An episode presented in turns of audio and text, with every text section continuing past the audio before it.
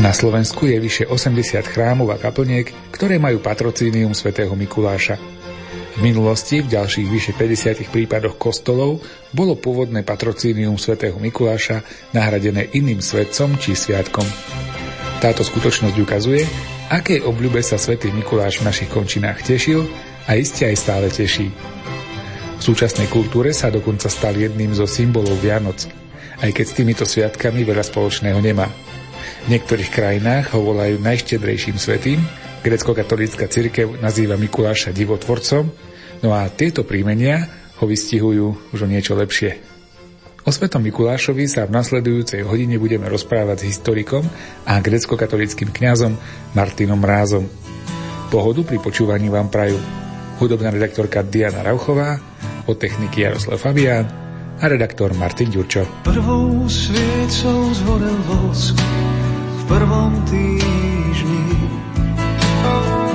čakajúc z nebies bosk pre ľudstvo v žízni.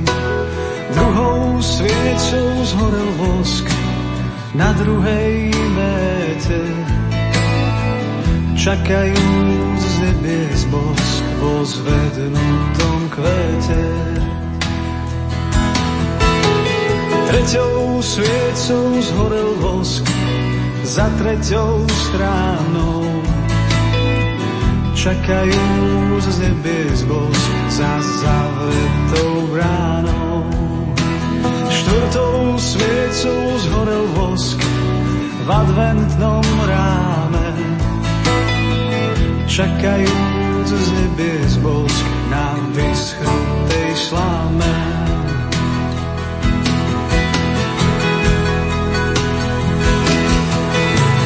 Ako sme čakali, ako sme boli, jak leniví čakali, jak terbavé voli.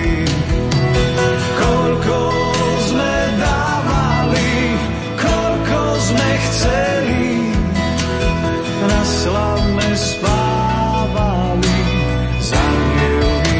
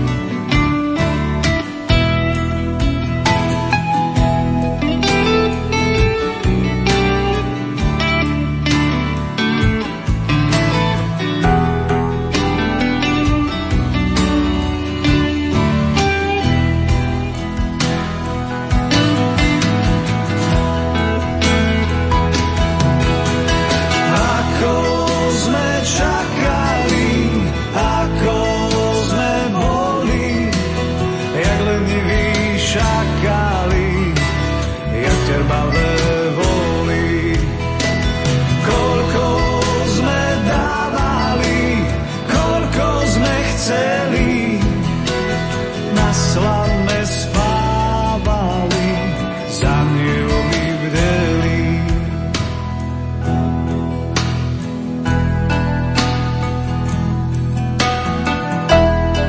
Čo naozaj vieme o, o svätom Mikulášovi, tak keď by sme na to išli prísne, ako tak vedecky a exaktne, aby sme naozaj chceli vybrať z toho množstva tých legend, ktoré máme, z toho množstva tých záznamov, ktoré sa nám zachovalo, to naozaj najpôvodnejšie, tak máme toho veľmi málo. Vieme to, že naozaj existoval ako osoba, vieme to, že kedy sa asi približne narodil, vieme to aj to, kedy približne zomrel, ale konkrétne detaily z jeho života sú nám viac menej neznáme a my si ich skladáme vlastne ako takú malú mozaiku z rôznych informácií. A to aj práve kvôli tomu, že ten najstarší vlastne život svätého Mikuláša, ktorý bol spísaný, tak z neho sa zachovala iba jedna kapitola. Ten život pochádza z niekedy z, nie- z toho siedmeho ôsmeho storočia, ale keďže sa nám nezachoval ako celok, ako celý, tak naozaj my môžeme o Mikulášovi vedieť to, čo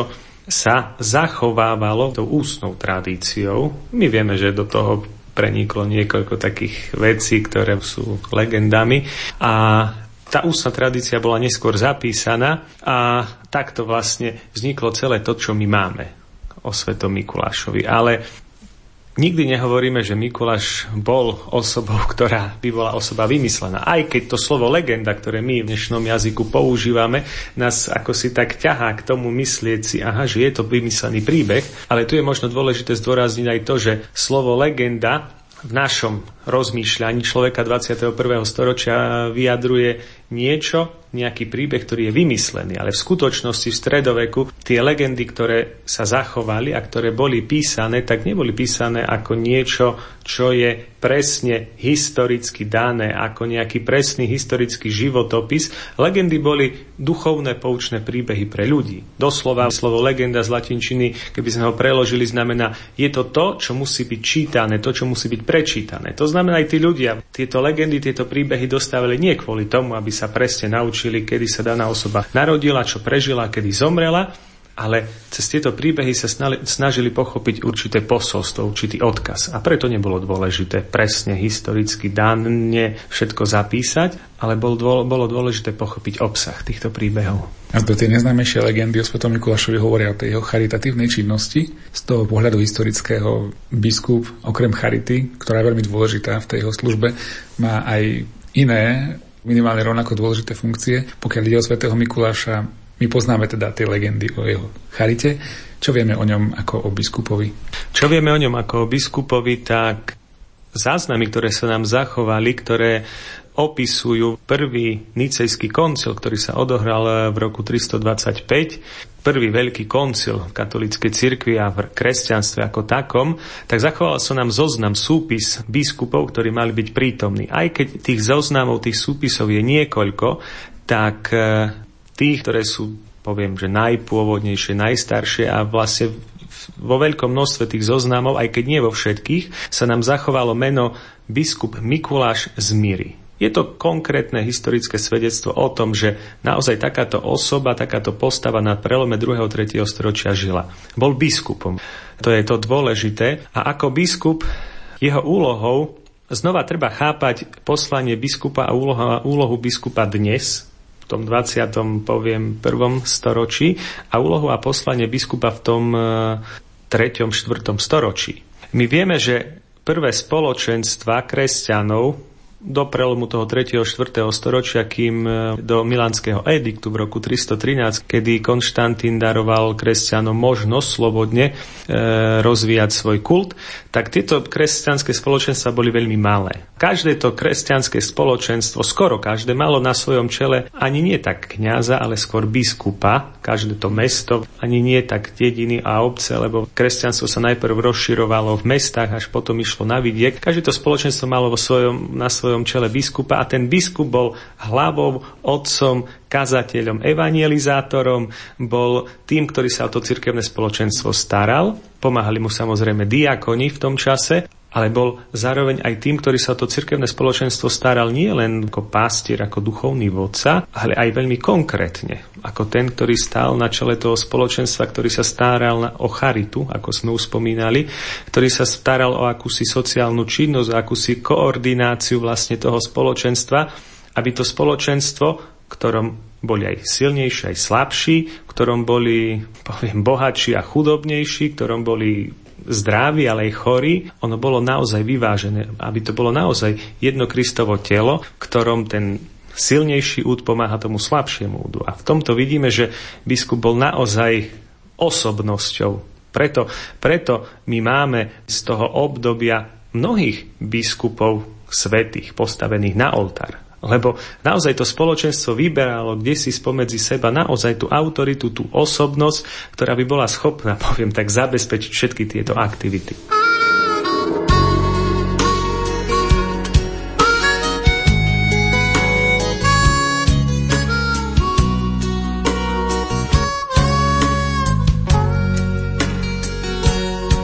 Čítam text, no zabúdam aký, vždy k prvej vete musím sa vrátiť, tak to už býva, keď má prísť niekto milovaný. Otvorí dvere a všetko sa zmení, dvere do mojich túžob a snení, ako Vánok príde nežne darovaný. Strácam slova, keď knihou prechádzam znova a znova, a v hrbe stránok nachádzam Vánok sľubovaný. Občas aj láska vie narobiť brásky, nie že by chcela, to len tak z lásky. Túžba a život nevždy nájdu spoločnú reč. Chcem ju skúsiť, chcem o nej spievať, že je to pieseň poslaná z neba, odpoveď na názor občas zabúdaný. Strácam slova, keď knihou prechádzam znova a znova, a v hrbe stránok nachádzam Vánok sľubovaný.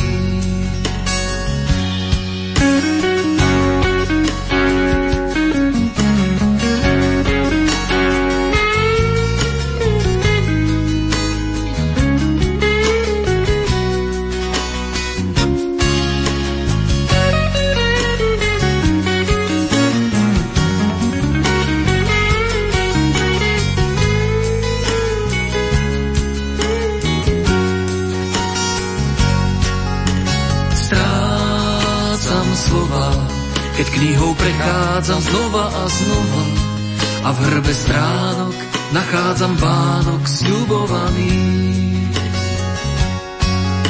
Strácam slova, keď knihou prechádzam znova a znova, a v hrbe stránok nachádzam Vánok sľubovaný. Sľubovaný. Spomenuli ste Nicejský koncil, na ktorom bol svätý Mikuláš prítomný ako jeden z otcov koncilu. Čo vieme o ňom ako o teológovi? Zachovalo sa aj niečo, čo možno napísal, alebo nejaký jeho teologický spis, alebo nepriame zmienky, že niekto povedal, že svätý Mikuláš povedal? Bohužiaľ, od svätého Mikuláša sa nám nezachovalo nič napísané, nejaký text, nejaký teologický komentár, ale zaujímavý je ten jeho postoj na tom prvom Nicejskom koncile, ktorý hovorí o tej známej facke, ktorú on mal dať Ariovi, aj keď je to informácia, ktorá pochádza až neskôr, kde si zo stredoveku sa prvýkrát objavuje, ale no ona, kde si ona tam tak kolovala v dejinách cirkvi, asi tak skôr ústne, a hovorí o tom jeho veľkom zápale pre Ježiša Krista, pre pravdu, lebo vlastne koncil bol o tom, že on hľadal pravdu, kto je naozaj osoba Ježiša Krista. V tom čase, kedy, kedy vystúpil Arius, ktorý popieral božstvo Ježiša Krista, tak my z toho môžeme akýmsi spôsobom, tak poviem, vydedukovať, že aj keď nám Mikuláš nezanechal nejaký teologický traktát, tak vedel, na ktorú stranu sa má postaviť. Vedel, že keby Ježiš Kristus bol len jeden z mnohých ľudí na tejto zemi, tak by nič mimoriadne nepriniesol, tak by nič mimoriadne nebolo na ňom také, čo by sa vlastne, poviem, mnohým tým tisícom mučeníkov oplatilo položiť za neho život. Tak v tomto je teológ, lebo pochopil, kto je Ježiš Kristus. Aj keď nám nič nezachoval, ale to posolstvo, ten odkaz, ktorý nám odovzdáva, hovorí o tom, že, že bol teológom. Teológom, ktorý, ktorý tú teológiu, poviem, nielen písal, ale tú teológiu aj žil. Povedzte nám trochu o tej legende, o tej facke, ja ju pravdu povedať veľmi nepoznám. Tá legenda hovorí o tom, že keď Arius, ktorý bol pozvaný na Nicejský koncil, aby sa tam obhájil pred tými otcami cirkevnými koncilovými biskupmi vlastne, lebo to boli biskupy, tak keď tak vehementne zastával on ten svoj názor, to svoje učenie, tak a Mikuláš sa tak postavil, aby povedal, že nie, že to nie je pravda, že trošku tak vstup do pokory, uvedom si niektoré veci, tak on tak stále nastojil na tom svojom názore, tak Mikuláš, to asi hovorí o tom, že, že musel byť trošku aj, aj cholerikom, a, a ho, tá legenda hovorí, že mu dal proste facku. Keďže išlo o útok, o fyzický útok, tak legenda hovorí aj o tom, že musel byť za to potrestaný. To znamená, že mu bola odňatá mitra a omofor, ten symbol tej biskupskej moci, mal robiť pokánie za ten fyzický útok, a Znova tá legenda ďalej pokračuje v tom, že po určitom čase toho pokánia, ktoré robil, tak sa mu mala zjaviť presvätá Bohorodička Mária a vrátiť mu naspäť vlastne ten biskupský omofor ako symbol tej biskupskej služby, ako to, že áno, čas pokánia skončil, znova môžeš byť biskupom naplno. Ticho sneží snehopád z neba zveží, ako by prvýkrát.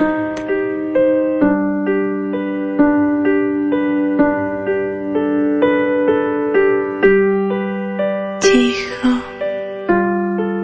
sa dá na vlasy tvár aj kabát, vidí nám do kárát.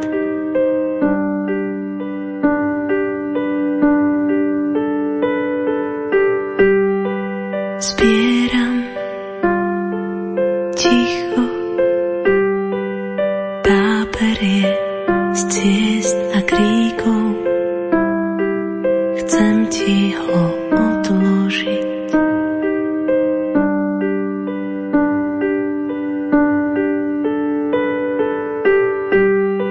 Sprievod saní a mne vločky plačú v dlani,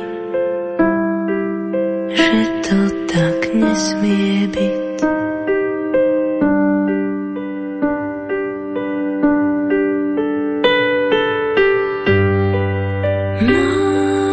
Máme z neho branie, vyčkávame ticho na zázrak. Smieme začať znova, nájsť význam v slovách,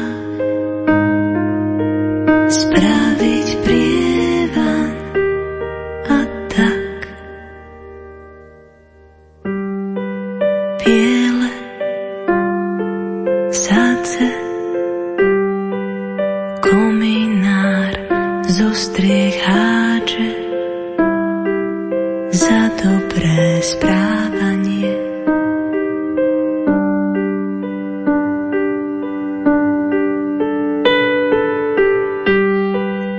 Popás snehu mávame z nášho brehu a je nám mávané. Máme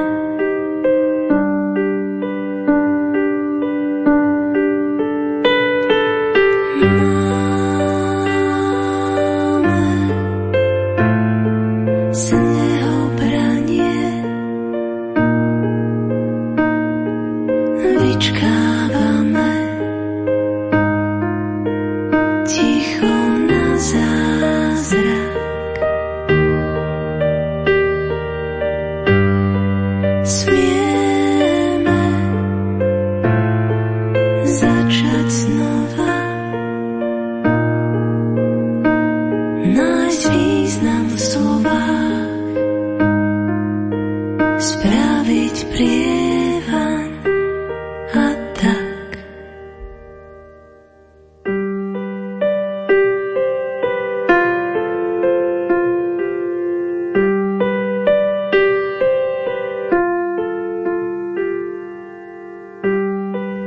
Padol vtedy akoby naposledy, akoby na veky.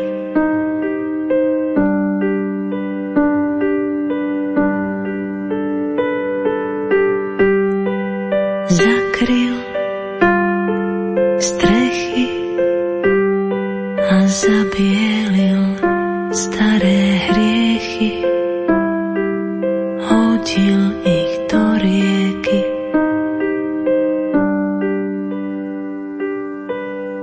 Je to už adventný čas, je to predvianočný čas, je to tá príprava na Vianoce.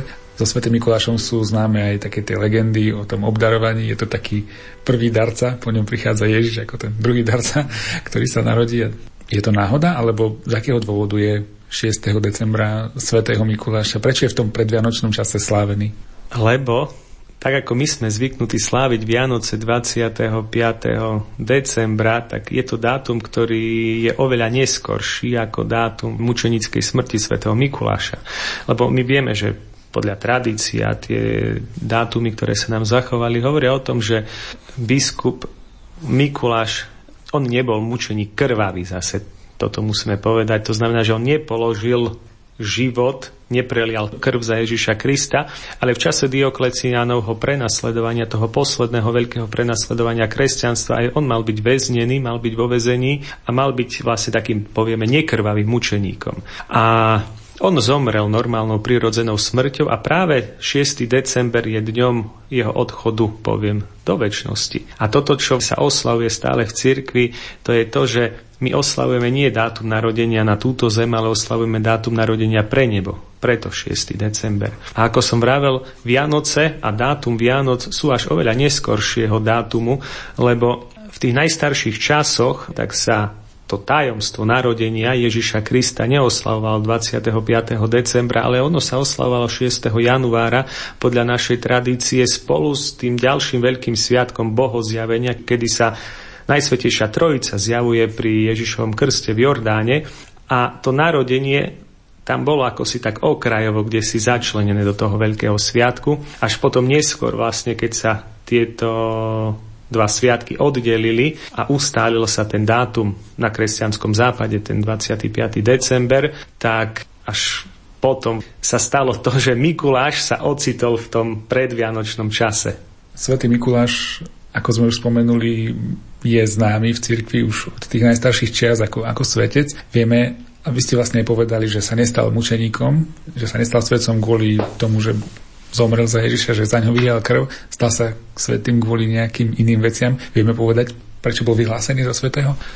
Bol vyhlásený za svätého jednoducho kvôli svojmu životu, že už počas svojho života sa stal živou ikonou Ježiša Krista. Tak to môžeme asi najlepšie povedať, lebo čo je úlohou každého kresťana? Úlohou každého kresťana je proste tu, v tomto svete, kde žijeme, v tých našich podmienkach, ktorými sme, sa stať druhým Ježišom Kristom. Tým, že takto začneme rozmýšľať, konať, rozprávať a Mikuláš týmto bol. Cez svoje dobro, cez to vlastne to nezišné dobro, ktoré robil, takto zjavoval Boha v tomto svete. Tu je dôležité povedať ešte to, že proces, poviem tak, svetorečenia Mikuláša neprebehol tak, ako ho poznáme my dnes, že je najprv tá diecézna fáza, kedy sa zbierajú dôkazy, potom je tá rímska fáza, kedy tie dôkazy sa skúmajú, kde si vo Vatikáne v Ríme tou komisiou expertov a potom kardináli dajú svoj posudok a potom to posúvajú pápežovi, ktorý dá ten definitívny áno, to definitívne potvrdenie, že áno, tento človek je svätý. Toto je prax, poviem, ne, nechcem povedať, že stredoveka, toto je prax ustálená za nejakých posledných možno päťsto šesťsto rokov, kedy aj ten proces svetorečenia bol akýmsi spôsobom tak centralizovaný v Ríme, ale predtým ten proces svetorečenia prebiehal veľmi jednoducho. Keď ten daný človek s tou povesťou svetosti zomrel, a to celé spoločenstvo, v ktorom on žil, tak ono vedelo naozaj, že to bol človek mimoriadny, tak začali sa schádzať si na jeho hrobe v deň jeho smrti, začali sa modliť a, a to spoločenstvo cez to stretávanie, cez tú modlitbu, cez, poviem, aj to neskôršie potvrdenie tým miestnym biskupom, lebo biskup bol stále tou hlavou spoločenstva, tak došlo k tomu, že bol vlastne vyhlásený za svätého. A keďže nešlo nejaké papierové vyhlásenie, o nejaké vydanie dokumentu, išlo skoro také zvykové. To, že vlastne ten naozaj muž bol alebo žena niečím, niečím výnimočný, tak stal sa svätým. A keďže jeho fáma, alebo povesť, tak to poviem, svetosti bola veľmi veľká, tak potom sa kult mnohých svätých rozšíril nielen na danom miestnom území, ale rozšíril sa do celej cirkvi.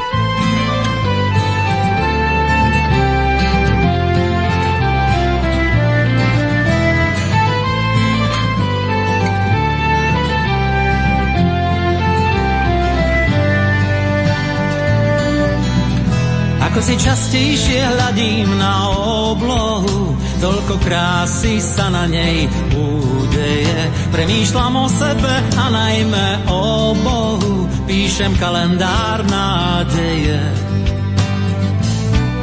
Na pergamen duše a v srdci je jeho atrament života, znamenie smeru, ktoré aj v búrkach ťa doplaví k brehom, kde nájdeš ozvenu pre svoju vieru. Ktoré aj v búrkach ťa doplaví k brehom, kde nájdeš ozvenu pre svoju vieru. Kalendár hľadania toho, čo patrí mu za všetko vďaka a chvála, ktorý za nás dal pribiť sa na kríž, aby jeho láska pri nás stála. Telo má na zemi a hlavu v nebi, na novo klíči v nás každý deň ráno, len s láskou pochopí človek, čo je byť a žiť len, čo mu láska povie áno. Len s láskou pochopí človek, čo je byť a žiť len, čo mu láska povie áno.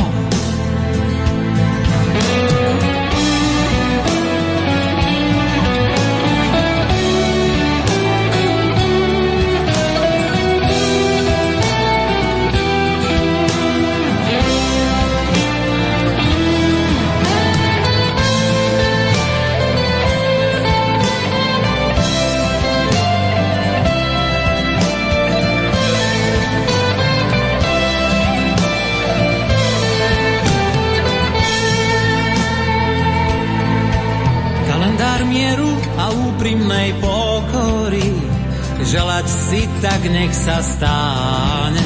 Počúvať srdce, čo inému hovorí, iným dlaniam nastaviť dlane.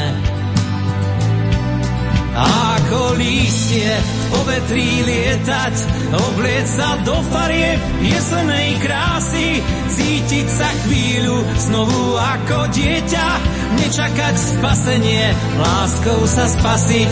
Cítiť sa chvíľu znovu ako dieťa, nečakať spasenie, láskou sa spasiť. Ako si častejšie hľadím na oblohu, toľko krásy sa na nej udeje. Premýšľam o sebe a najmä o Bohu, píšem kalendár nádeje. Kalendár nádeje.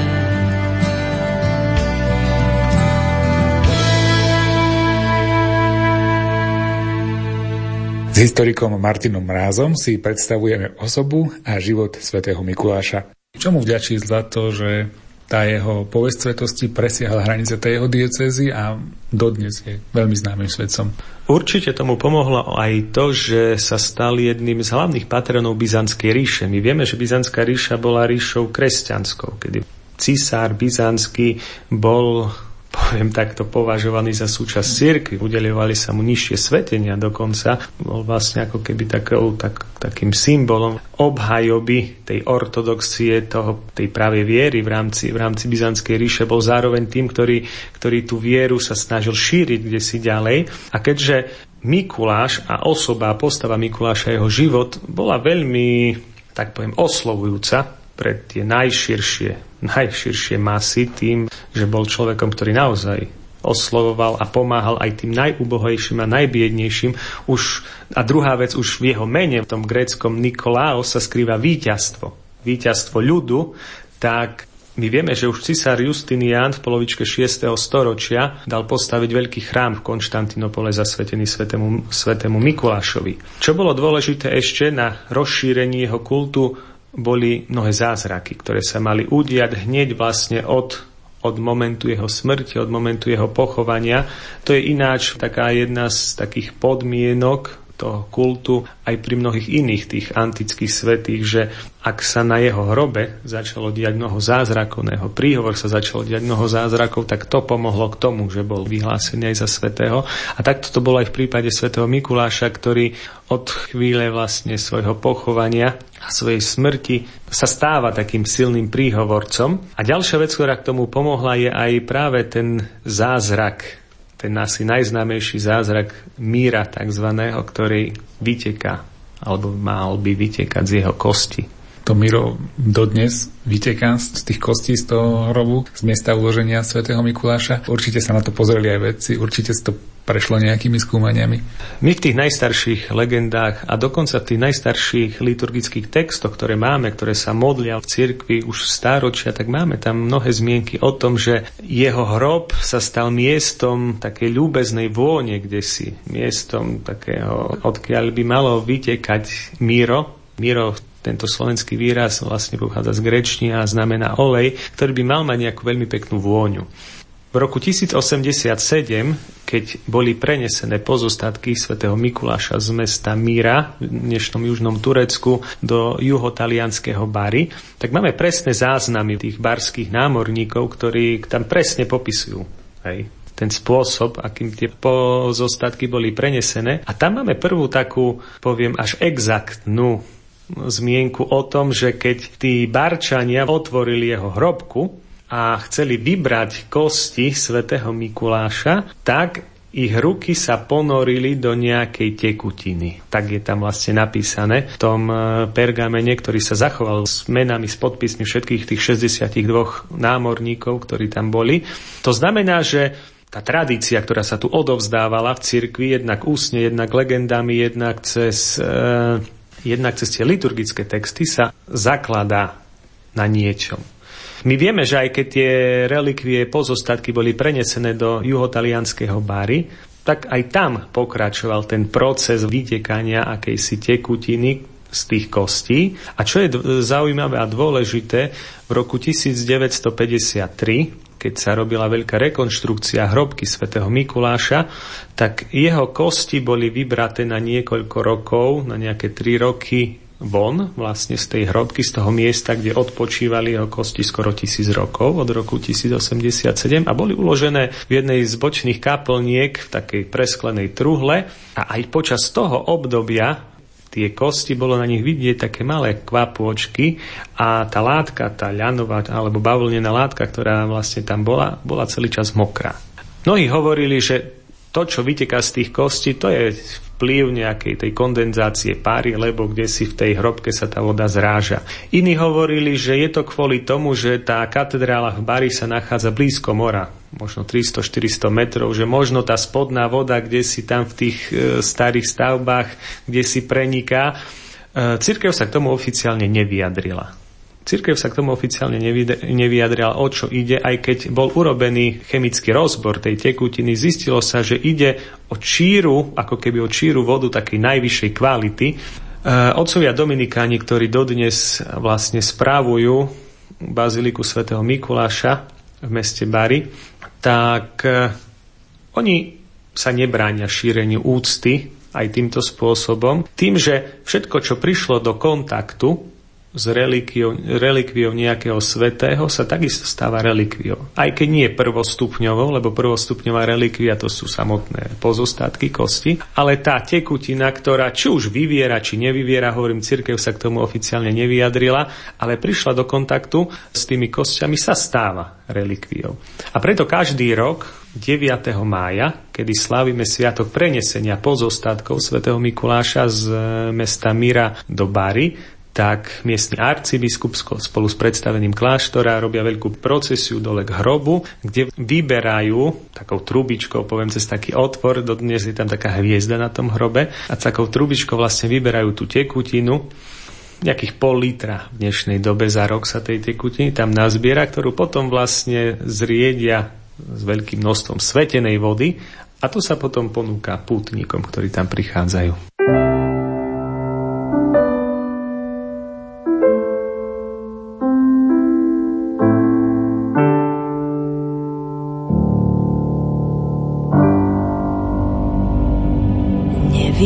Staniera, čo patrí iným, myslí na chudákov uprostred zimy, dožič aj inému kus jeho šťastia a verše do presny sa ti raz vrátia. Neklam, že nemáš dosť, máš, čo ti stačí. To, čo máš navyše, musíš vždy strážiť.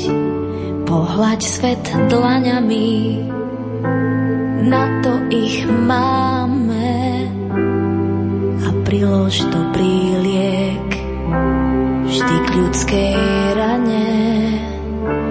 Neober celý strom, neotráv studňu, aj keď si vysoko, skloň sa k nej ku dnu. Hĺd vody tomu daj, kto o ňu prosí, a v srdci nos len to, čo pútnik bosí. Čo spadlo z neba, do neba sa vráti.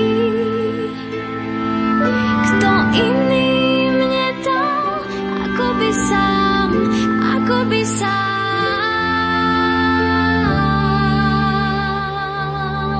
stratil.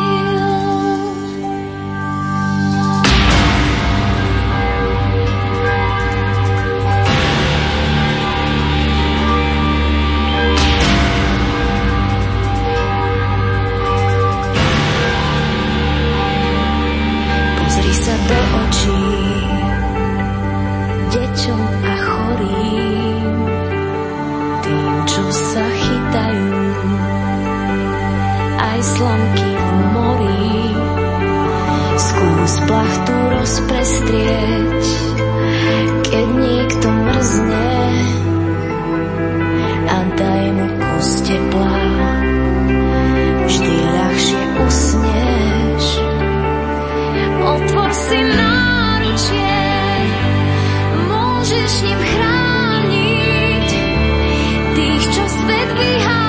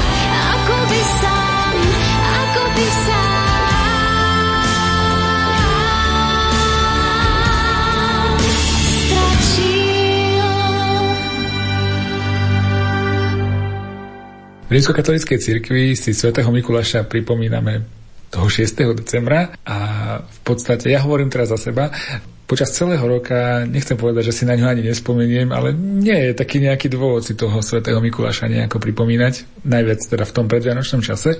Vo východnej cirkvi je to úplne inak. U vás, ako som počul, na ikonostasoch, neviem či na všetkých, alebo takmer na všetkých, je v v tom rade tých svätých vždy svätý Mikuláš a nezvykne tam chýbať? Je tam skoro vždy, tak poviem. V tých novších chrámoch už nie, lebo to, že v našich chrámoch na ikonostasoch na tej ľavej strane úplne v tom základnom rade je ikona Mikuláša, je odvodené od toho, že to miesto na ikonostase patrí ikone diecézy, biskupstva, vlastne, na ktorého chrám, na ktorého chrám území sa nachádza. Komu je vlastne tá diecéza, to biskupstvo zasvetené? A keďže tu veľmi, veľmi dlho to práve to územie pod Karpatami, severovýchodné Slovensko, východné Slovensko, dnešná podkarpatská Ukrajina, severovýchodné Maďarsko, bolo dlho spravované biskupom z Užhorodu, z Mukačeva, ktorého vlastne katedrálnym chrámom, tak to poviem, bol, bol chrám svätého Mikuláša. Tak práve kvôli tomu všetky chrámy toho karpatského oblúka, tie staré, majú naľavo ikonu Mikuláša. A preto u našich ľudí je ten kult tak veľmi rozšírený. Čo sa týka tých nových chrámov, napríklad naša košická eparchia, ktorá na budúci rok bude oslavovať vlastne dvadsať rokov, tak ona je zasvetená svätým Cyrilovi a Metodovi. Tak v tých nových chrámoch už postavených odvtedy, tak e, už to miesto, kde predtým bol Mikuláš, teraz patrí svätým Cyrilovi a Metodovi. Čiže napríklad v Srbsku, alebo v Rumunsku, alebo v nejakých iných krajinách, kde je tiež pravoslávie, alebo to východné kresťanstvo rozšírené viac, tak tam ten Mikuláš nemusí byť až tak. E, nemusí byť, čo sa týka priamo ikonostasu, ale my vieme, že taký charakteristický znak tých východných chrámov, či už východných katolíckych, či už pravoslávnych, je to, že tie chrámy sú vymaľované mnohými ikonami svätých. A Mikuláš stále má, ak nie na ikonostase, tak niekde v tej svätyni nad oltárom, alebo niekde v lodi, má svoje veľmi pevné, stabilné a špecifické miesto. A keď hovoríme o tých národoch slovanských, tak práve, práve u nich Mikuláš má, má veľmi veľké miesto a veľmi veľkú úctu. A to je práve aj kvôli tomu, že vo východných katolíckych cirkvách a v pravoslávnych cirkvách nie len to, že máme Mikuláša pred očami na ikonách v chráme, ale aj to, že každý štvrtok je v našom obrade deňom svätého Mikuláša.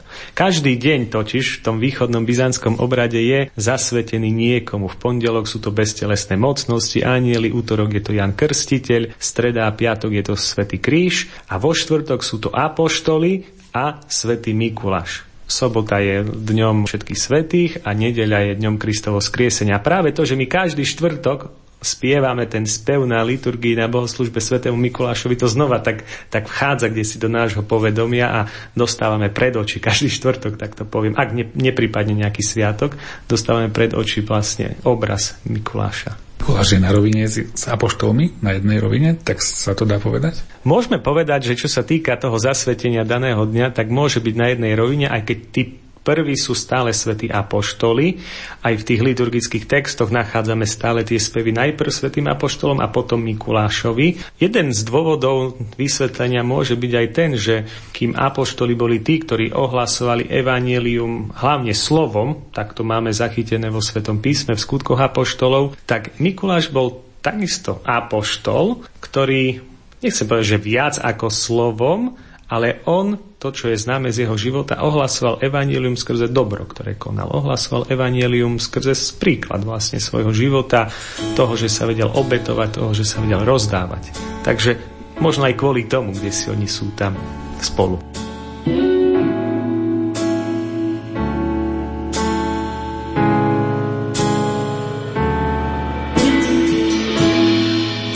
Když je sníh, je tak čisto, miliony bílých istot, padají mi tiše k nohám a já Pánu Bohu volám, co na srdci leží mi, ať andílci dlouho třepou peřiny, ještě dlouho třepou peřiny. Když je sní, je tak tiše, jenom dech bývá slyšet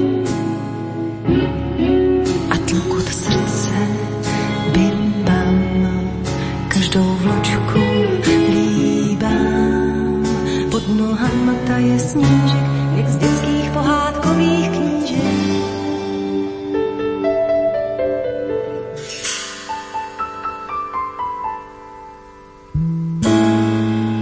Když je sníh, vše praská mraz,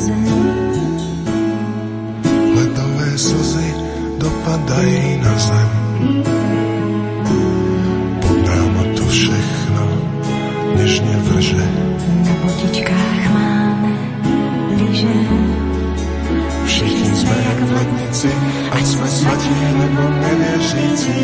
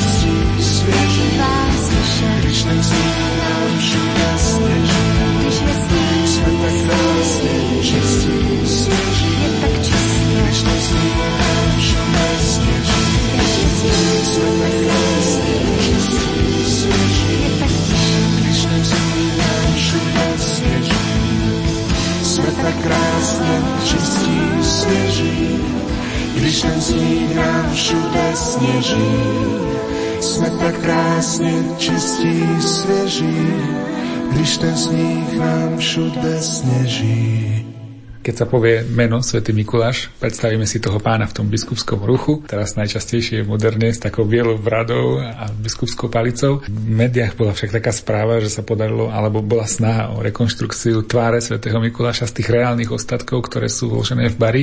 Viete aj niečo o tejto snahe a o tom, čo nakoniec teda vyšlo? Vieme, ako zobrazujú Mikuláša na kresťanskom západe, väčšinou vlastne to vyobrazenie cez tie sochy, ktoré máme na kresťanskom východe, cez ikonu svätého Mikuláša. Ale to, čo sa podarilo talianským vedcom v roku dvetisícdvanásť, bolo naozaj niečo veľmi zaujímavé, lebo ukázali rekonštrukciu tváre svätého Mikuláša. A vtedy, keď to tak mnohí Taliani videli, aj ktorí sú zvyknutí, lebo v Taliansku takisto svätý Mikuláš má veľmi významné miesto popri svätom Františkovi z Asizi, tak všetci Taliani hovorili, che brutto, che brutto, aký škaredý, aký škaredý, lebo keď som spomínal, že v roku devätnásťstopäťdesiattri počas rekonštrukcie hrobky svätého Mikuláša boli jeho telesné pozostatky exhumované a načas vystavené, tak ten tým profesorov, ktorý robil tú exhumáciu, tak on vlastne všetky tie telesné pozostatky, vrátane lebky presne odmeral, zakreslil, presne vlastne všetky tieto údaje sa nám zachovali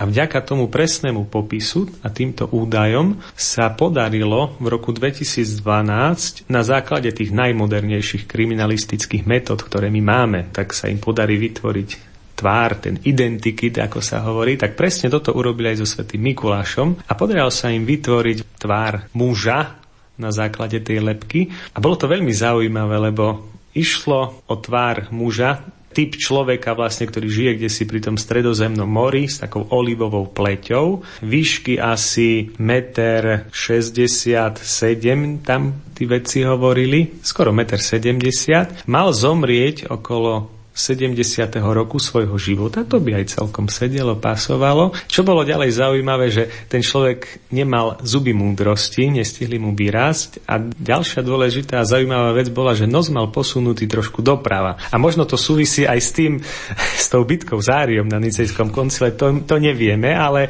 možno to takisto súvisí aj s tým časom prenasledovania za Diokleciana, keď Mikuláš trpel, vieme, že bol vo väznici, ale tá rekonštrukcia tváre ukázala, že Mikuláš nebol ani blondiak, Mikuláš nebol ani latinoameričan, nepochádza ani z Fínska, ale že to bol, bol muž tam, kde si z toho pobrežia Stredozemného mora.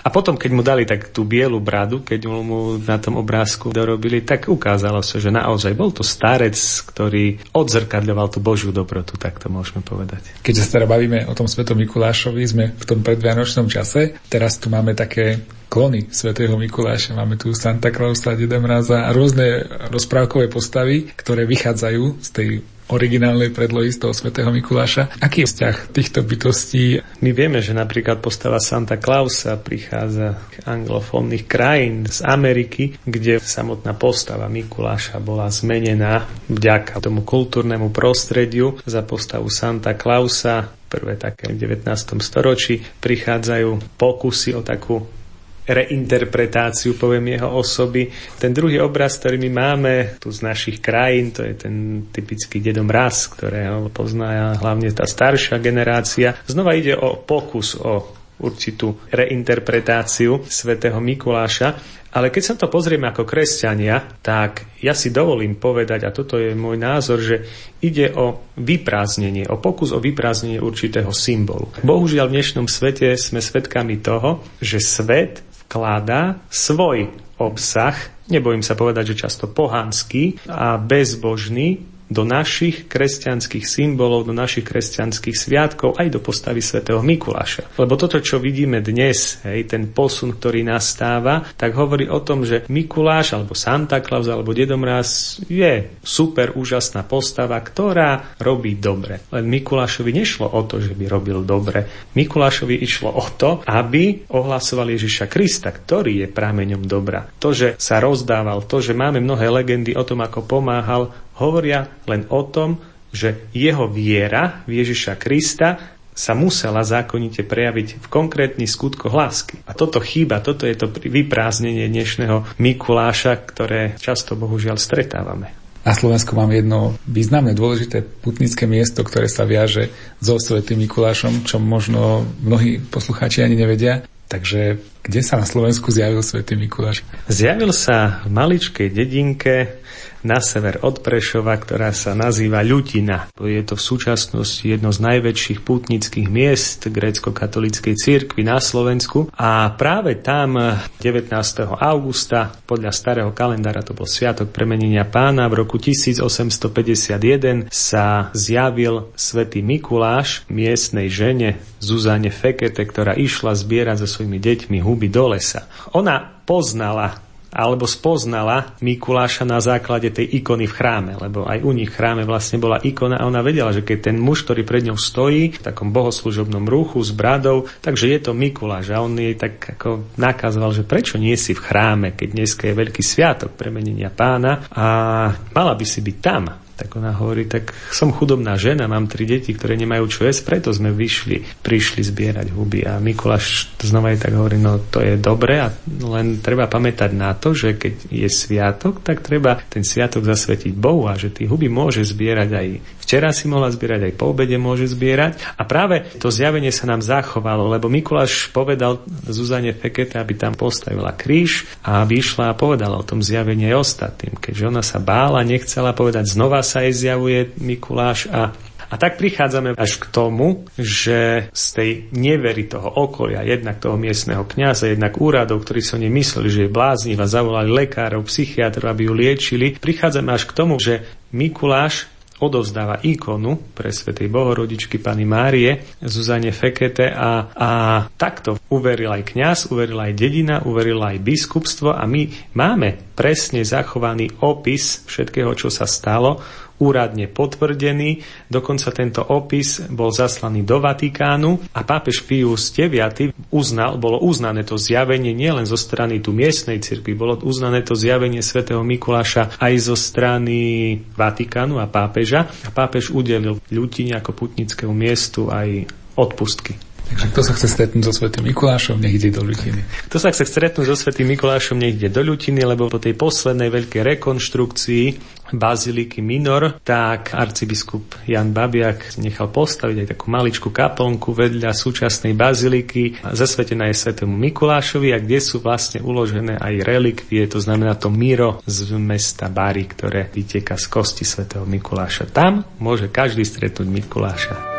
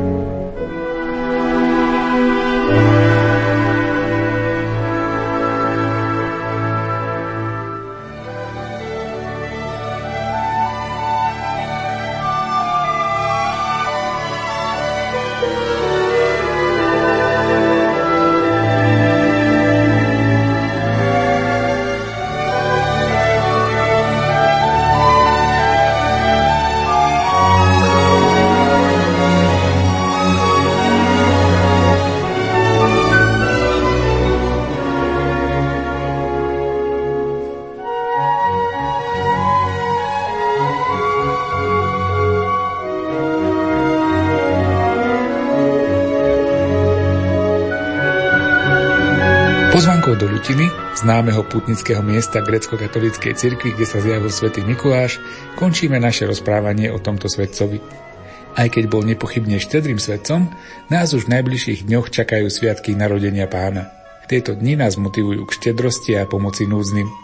Svätý Mikuláš nám v tomto môže byť naozaj dobrou inšpiráciou. Z košického štúdia sa s vami lúčia a príjemný deň prajú autori relácie. Historik Martin Mráz, ktorý nám rozprával o živote svätého Mikuláša, hudobná redaktorka Diana Rauchová, od techniky Jaroslav Fabián a redaktor Martin Ďurčo. Dýchol bielý mráz, svoj sníčok do okien, všade vôkol nás sa zjavil bielý serien, len v očkách detí stále svieti smiech, keď zima kreslí bielu krivku striech. Iba v očkách detí zvonia rolničky, svet je zrazu malý, maličký.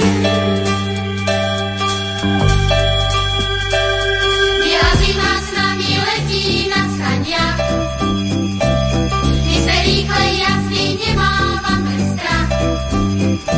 Každý nám uverí, že tú cestu v páperi ťažko možno podniknúť s vážnou tvárou.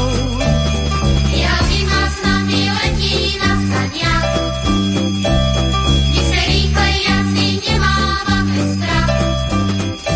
Predplatné neplatí, vezmi hviezdne opraty, keď si sám, daj sa k nám, rozhýb srdcia rolnička, nech tá cesta čistým striebrom zazvoní.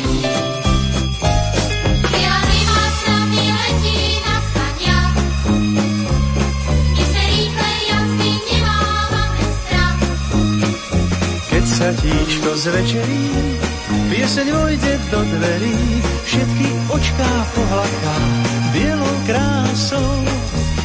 Biela zima s nami letí na saniach, a v tom z oblohy už padá hviezdný prach.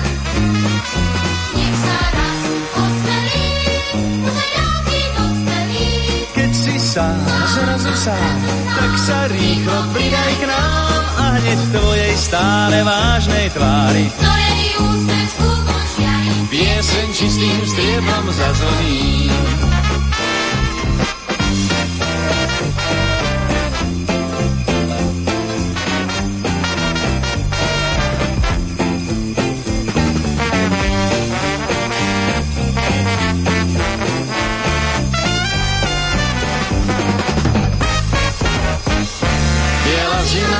Letí na sania, a v tom z oblohy už padá hviezdný prach.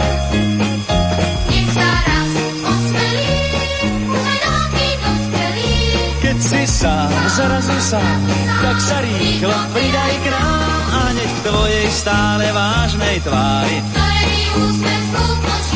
pieseň čistým striebrom zazvoní.